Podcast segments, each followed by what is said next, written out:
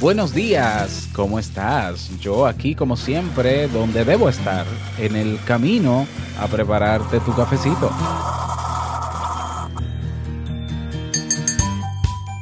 ¿Qué tanto estás viviendo la vida que quieres? ¿Eres consciente de que en algunas ocasiones te dejas llevar por lo que dictan otros y no por lo que te gustaría? Vivimos en una sociedad que nos moldea para tener que y deber que. Y muchas veces nosotros no nos detenemos a pensar, ¿y yo qué quiero? ¿Cuál es mi esencia? Hoy una historia al respecto. Salud.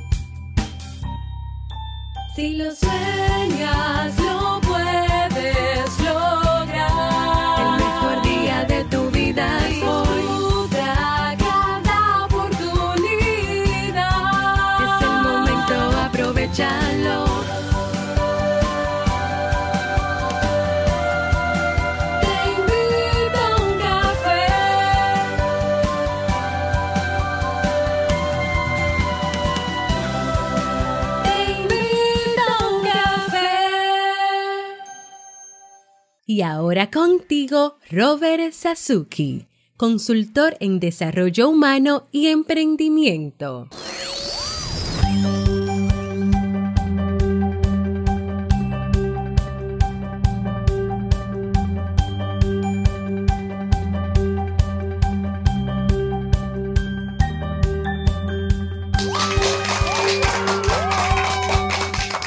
¿Qué tal? Con esa energía positiva, esos aplausos y aquí tu bebida favorita, damos inicio a este episodio, episodio número 964 del programa Te invito a un café. Yo soy Robert Sasuki y estaré compartiendo este rato contigo, ayudándote y motivándote para que puedas tener un día recargado positivamente y con buen ánimo.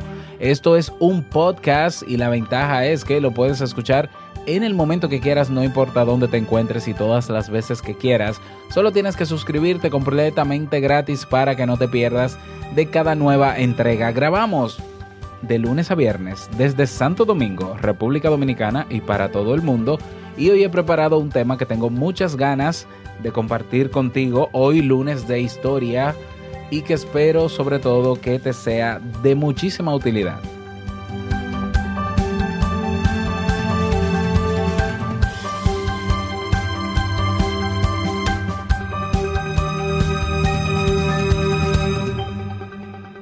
Si quieres emprender y necesitas herramientas, si quieres eh, crear tu página web, montar un podcast, desarrollar tu marca personal, aprender habilidades blandas, en el Club Kaizen tienes lo que necesitas para lograrlo. Más de 400 videotutoriales y ya más de 400 personas forman parte de nuestra comunidad. Únete tú también en clubkaizen.net. Bueno, vamos a comenzar con el tema de hoy. Pero bueno, antes de comenzar con el tema, quiero hacer una aclaración eh, sobre un comentario que hice hace unos días eh, sobre, a ver, déjame buscarlo acá.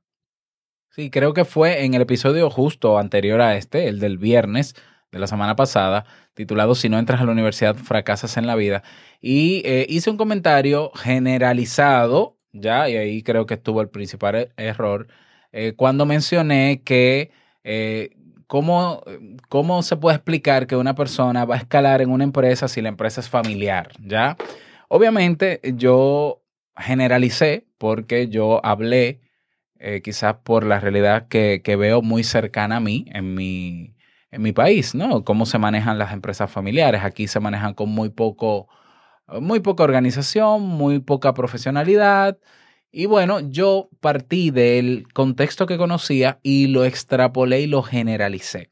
Y obviamente es un error. Cometí ese error porque en otros países las empresas familiares sí tienen una organización correcta, sí funcionan, sí permiten que una persona pueda escalar, sí se puede emprender y todo lo demás. Y agradezco a la persona que me hizo la observación y me puso en contexto, eh, eh, por ejemplo, en, en Europa em, porque yo lo desconocía, me declaro ignorante en ese sentido y creo que mi principal error eh, fue generalizar, ¿ya? Entonces quiero especificarlo, pedir disculpas para que sepan que cuando hablé de eso fue hablando realmente desde el contexto de mi país. ¿ya? Puede aplicar a un país, puede aplicar a, puede no aplicar a otro país, como efectivamente sucede, por ejemplo, en, en España.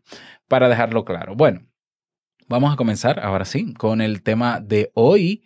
Y, pero antes, vamos a escuchar la frase con cafeína. Porque una frase puede cambiar tu forma de ver la vida, te presentamos la frase con cafeína.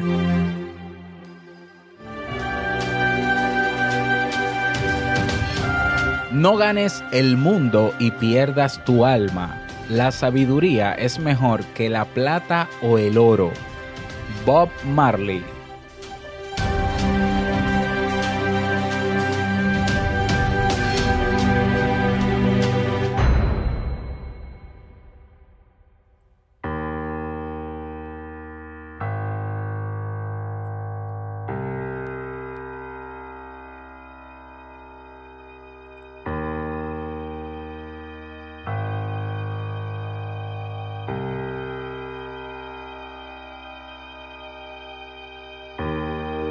Saltando el precipicio.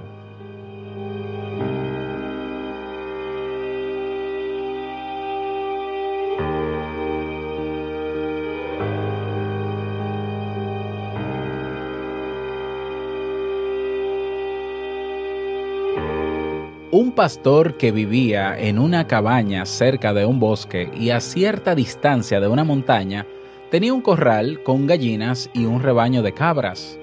Aquel año hubo una gran sequía, con lo cual la mayor parte de la hierba desapareció.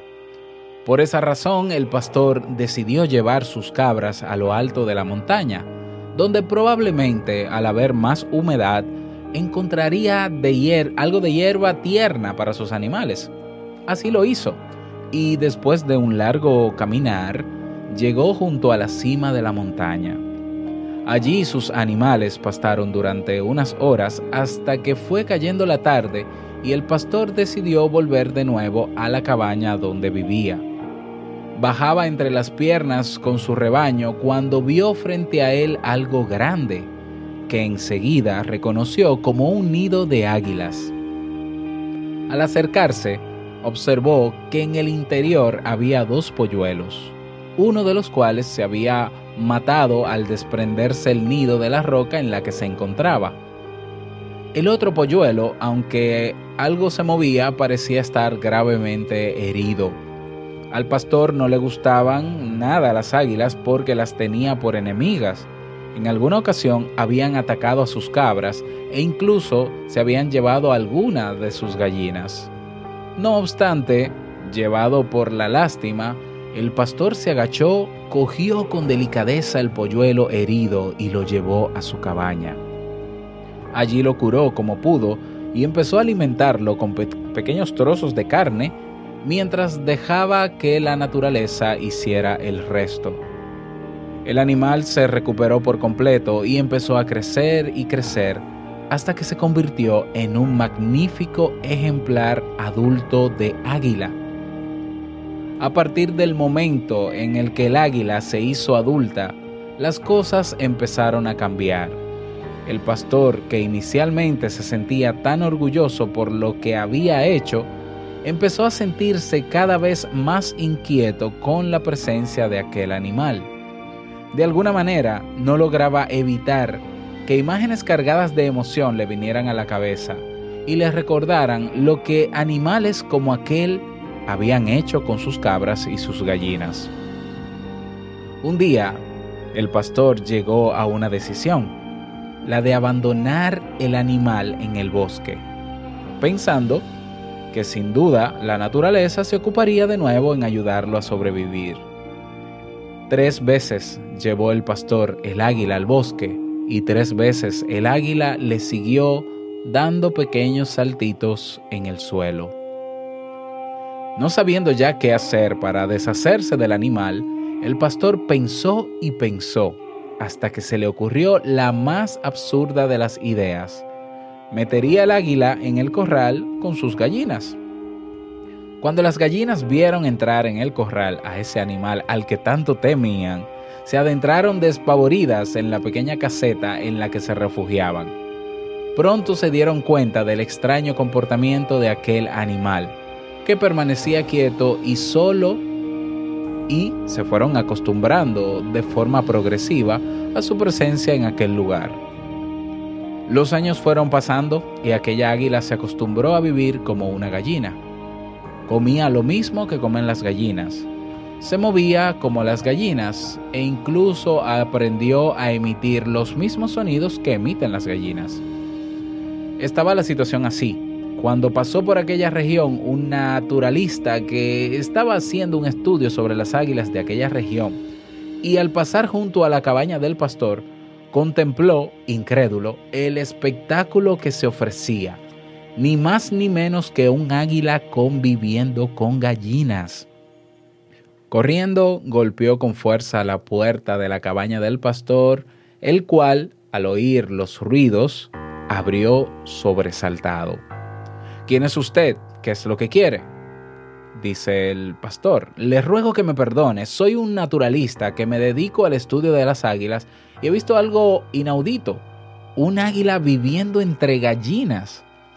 El pastor comprendió perfectamente la causa de la sorpresa de aquel investigador y después de invitarle a entrar en su cabaña le explicó la historia de cómo la encontró, la curó y la crió entre las gallinas. El naturalista escuchaba absorto la historia hasta que algo le sacudió bruscamente, algo aparentemente inocente, ya que fue solo un sencillo comentario que hizo el pastor. Verá, amigo mío, el animal ha vivido tanto tiempo entre gallinas que ya no me queda la menor duda de que aunque su forma siga siendo de águila, en su interior no es ya nada más que una gallina. De verdad que lo siento, pero no puedo estar más en desacuerdo con lo que acaba de decir, contestó el naturalista. El pastor se sintió tal vez un poco agraviado porque quizás considerara que nadie conocía tan bien aquel animal como él. Si está tan convencido, ¿por qué no me lo demuestra sencillamente haciendo que vuele?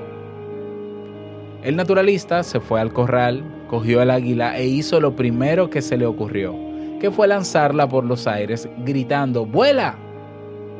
El animal cayó pesadamente y se escondió en el interior del corral.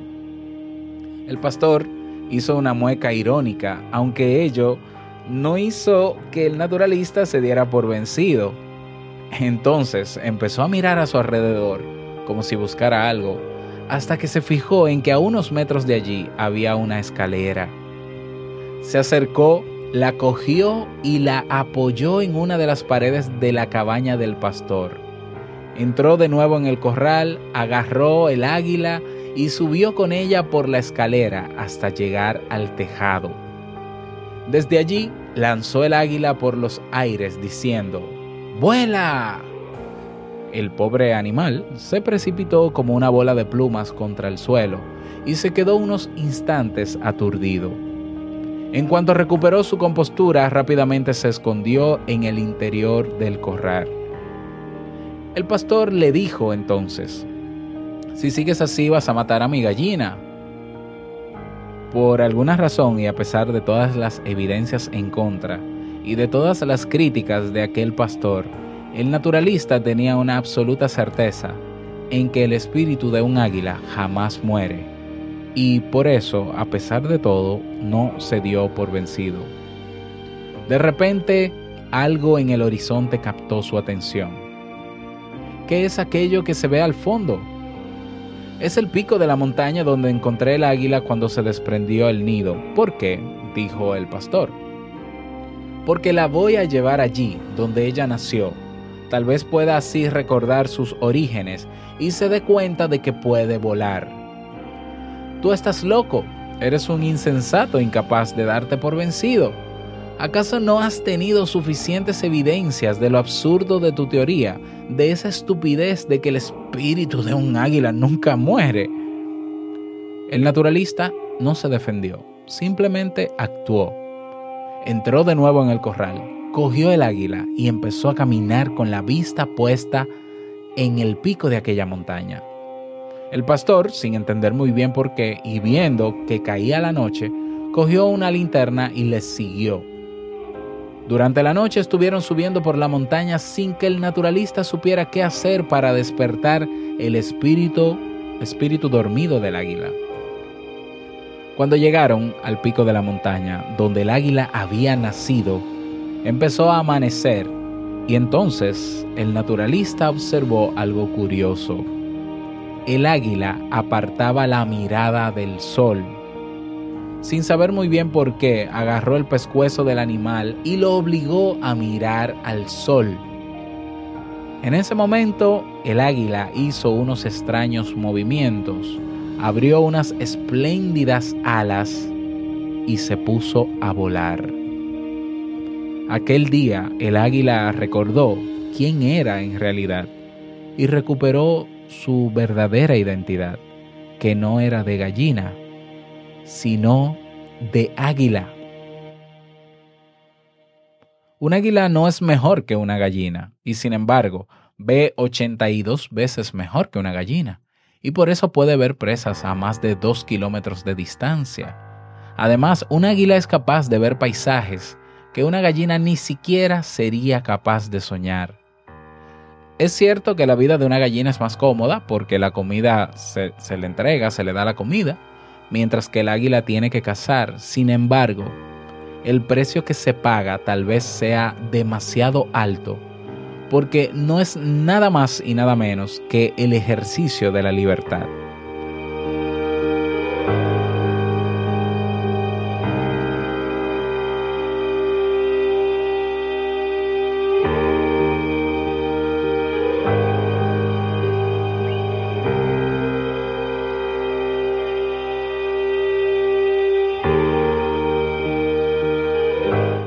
A los seres humanos nos pasa algo muy parecido a lo que le pasaba al águila de la historia.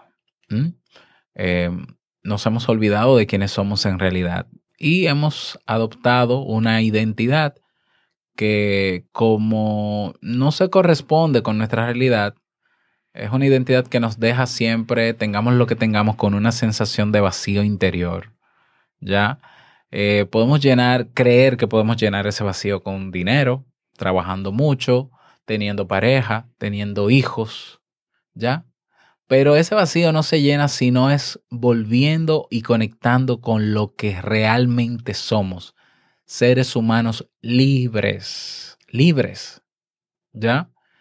Hace unos días en la comunidad de Te Invito a un Café, hace pocos días, eh, una persona eh, expresó que, que la habían cancelado de su trabajo porque, porque él dijo algo que estaba pasando en la empresa, dijo una verdad y no les gustó a los superiores y lo cancelaron.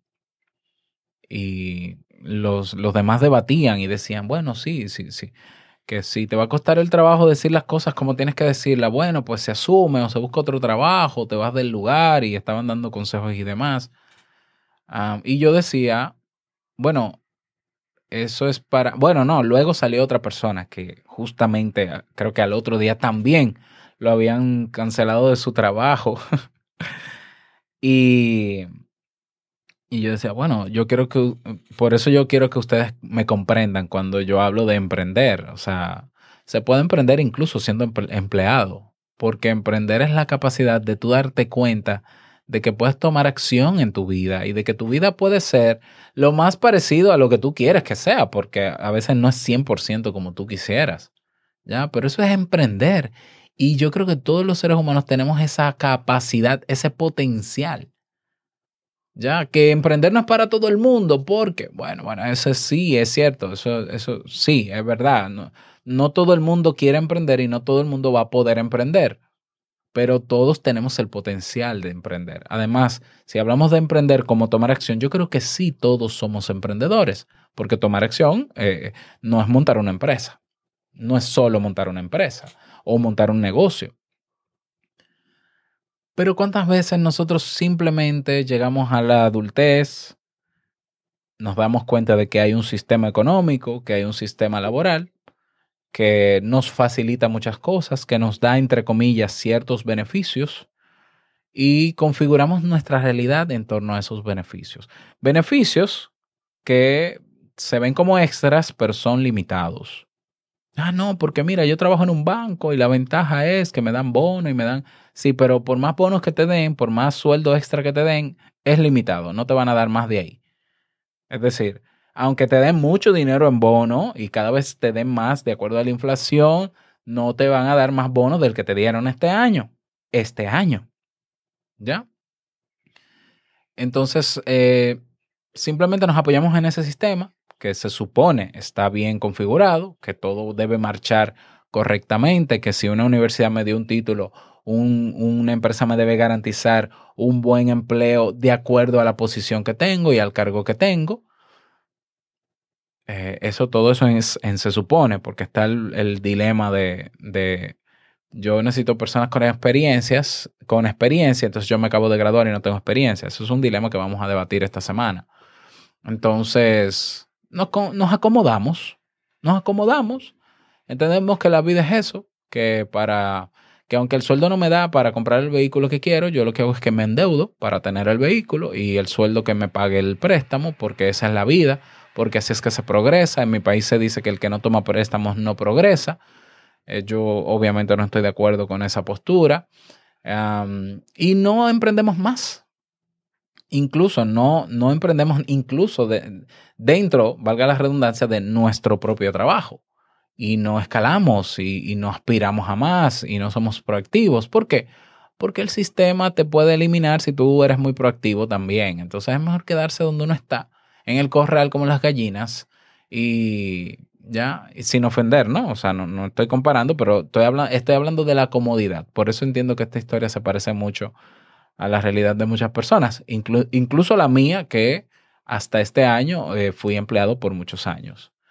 ¿Qué pasa? Que cuando tú te das cuenta de que tú puedes hacer cosas diferentes, porque hay que darse cuenta, porque por más que yo te diga, mira, emprende, emprende, emprende, hasta que tú no te des cuenta de que puedes hacer algo diferente en tu vida. Y que, y que te das cuenta de que los límites que tienes en el sistema en el que estás, no los tienes en tu emprendimiento, y no estoy hablando de negocio, estoy hablando de lo que tú quieres tomar acción, tú te das cuenta que tu vida puede ser como tú quieres o lo más parecida, pero construyéndola tú.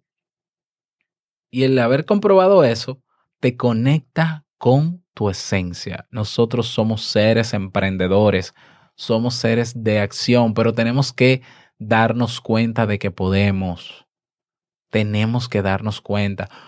Ojalá tuviésemos un naturalista como el del cuento que nos diga y nos lleve de la mano y nos diga, ven, que yo, te- yo veo en ti ese potencial, ven, vamos a hacer esto. No, no, pero es que no, es que yo estoy bien en mi trabajo, déjame aquí, que yo tengo beneficios anuales. No, no, no, no, pero vamos a hacer esto. No, pero es que, pero que tú tienes talento por esto y por esto, vamos a... y quizás en algún momento uno despierta y dice, sí, lo voy a hacer. Y, y tu vida puede dar un giro muy importante. Pero muchas veces no tenemos ese naturalista. Muchas veces no tenemos a esa persona que cree más que nosotros en nuestro propio potencial. Ya, entonces, en ese caso, si tú quieres darte cuenta del potencial que tienes para conectar con lo que realmente eres, demuéstralo. Ponlo a prueba. A mí me pasó, yo ya lo he contado muchísimas veces. Cuando yo me gradúo de psicólogo, yo me creo psicólogo y yo comienzo a buscar trabajo entendiendo que yo debo tener el trabajo porque yo soy psicólogo y yo me, gradu me gradué con los máximos honores. Ya, y yo duré un año sin empleo. El año siguiente, completito.